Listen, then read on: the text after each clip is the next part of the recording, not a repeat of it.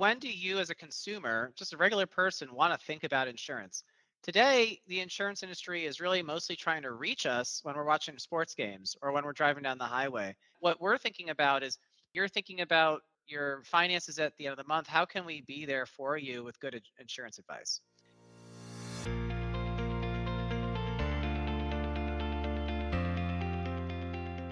I'm pleased today to be here with Daniel Demetri. He is the founder and CEO of Trellis.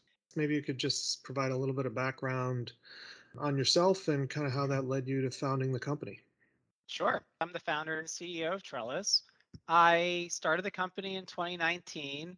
Uh, before that, I've I'm really an insurtech and a fintech leader. So I've worked in finance and I've worked in technology, and then most recently I've been working in finance technology, including insurance technology, and that makes me a fintech person. Uh, but I've been working in this field separately for as long as I can imagine.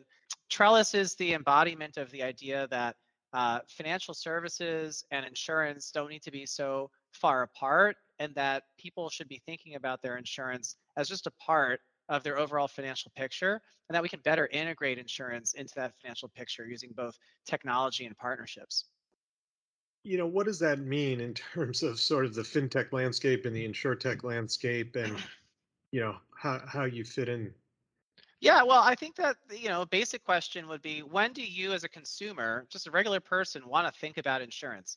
Today, the insurance industry is really mostly trying to reach us when we're watching sports games or when we're driving down the highway. And they're, they're advertising on billboards and blimps and Super Bowl ads. And that's the go to market motion for a lot of insurance brands. I think there's a, a lot of value in insurance branding, and there's a lot of important work that we need to do to discern what exactly sets apart the different insurers. I think there's also a place for bringing uh, insurance into even more relevant contexts, like when you're sitting down at the end of the month with your credit card statement, trying to figure out how to make ends meet, how to pay the bills, and whether you're making a good like good investments in your financial decisions. And so I think that what we're thinking about is, you know, when you're thinking about your your finances at the end of the month, how can we be there for you with good insurance advice?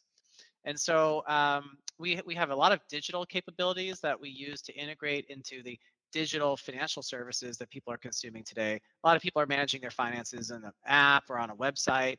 And so we have really cool digital tools that allow consumers to manage their insurance and interact with insurance offers and shop the insurance market um, digitally and online. And and so is that sort of a, a discrete analysis of the insurance products, or is that sort of part of a bigger you know f- overall financial picture overall financial planning exercise or yeah. or maybe it's both? I don't know.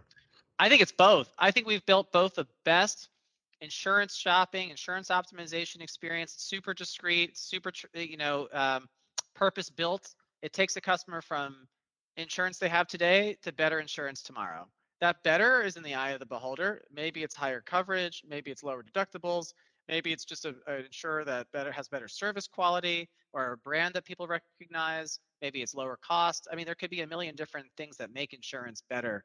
There's a huge opportunity to take the data that comes out of that process because to, to write insurance, you need to know a lot about the customer. All of this data about you paints a very rich picture about who you are and what your financial situation is. And that data is relevant to helping you outside of insurance too. Because if I know all that information I just covered with you, then I, I might be able to say something like, hey, I saw that you drive a lot of miles. Maybe you should get, have a credit card that has cash back on gas. Or I saw that you have a teenage driver in the household. Have you made sure to figure out your life insurance? And so I think there's a lot of opportunity to take the data that comes out of a bank and br- simplify the insurance experience. But then I'll take the data that comes out of the insurance experience, bring it back to the bank, and help the bank to uh, generally serve its membership even more fully and more intelligently. Maybe without getting too much in, into the weeds, but are are you just able to extract the exact same same data and and sort of process it in an automated way, or are you inferring certain elements of the data through some sophisticated, uh, you know, uh, data manipulation techniques you have, or can you share a little bit more of that without getting too much into your secret sauce? Yeah, for sure. I, the, the answer to the question of is the same data but faster is no. It's because better data, much better data. What we found is that with the Sears catalog approach, people are forgetting to put or you know forgetting to put all the drivers on. Um, they're not you know forgetting to put how many miles that they're really driving. There, there's a bunch of discrepancies uh, between what people will throw into an application form and what actually matters. Um, and what instead we can do is say, well, you know, your last insurance company has already done some underwriting reviews and already figured some of this stuff out and checked third-party databases, and that that source of declarations you have today is probably high quality. So let's tap into that to, and then also, but in exchange, we're not going to be adversarial. We're, we're going to help you. We're going to say, I know your current coverages, I know your current rate, I know your current um, payment plan, and so I'm going to make this an experience for you that makes it worth it for you to share your data. I'm going to give you value. So if you share all that data with me, yeah, I might notice a few accidents or claims that you may not have told me up front. But A, that's going to help me find you an insurer that doesn't care about that stuff. So I'm not wasting your time on a preferred insurer when you're really a non-standard customer. And then B, with that data, I can make the whole process for you easier. If I know when your next payment is for your insurance, uh, current insurance, then I can say, look, your next payment's coming out on July 5th. Why don't we just take your next, start this policy on July 5th? And that's what I mean by creating value on the back of sharing the data. So obviously the insurers benefit by getting higher quality data, but if we create enough value for the consumer that they want to share it by giving them simplicity and good advice, then I think we can clear that bar. Were there particular lessons learned from your States Title experience or, you know, oh yeah. And you have done, uh, you know, pretty pretty interesting things along the way. So, I mean, that one stands out, obviously. But but anything particular from that or anything else from your past life that you would you would share? At States Title, which is now known as DOMA, um, we were a very enterprise-driven company. We were selling title insurance services into banks and not even charging them. You know, the banks were just referring us to end consumer customers. So that B to B to C kind of business model where you're partnering with a bank in order so that you can serve their members so that things look good for them and that their core business is driven exactly the same as what we're doing here today. We're, we're going to banks we're saying i'm probably not going to charge you a nickel. I just want to help your customers make good insurance decisions. Let's partner together to serve your customers well. And that true joint venture that or that true you know partnership together. And so um, so that's very similar that go to market motion that we had at doma is very similar.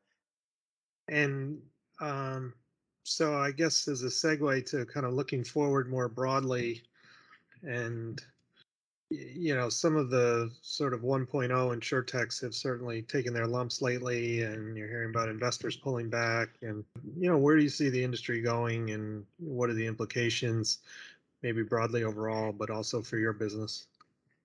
Totally there's no question that now is uh, a very challenging time in the car insurance market. It's a very hard market. A lot of insurers are experiencing less profitability.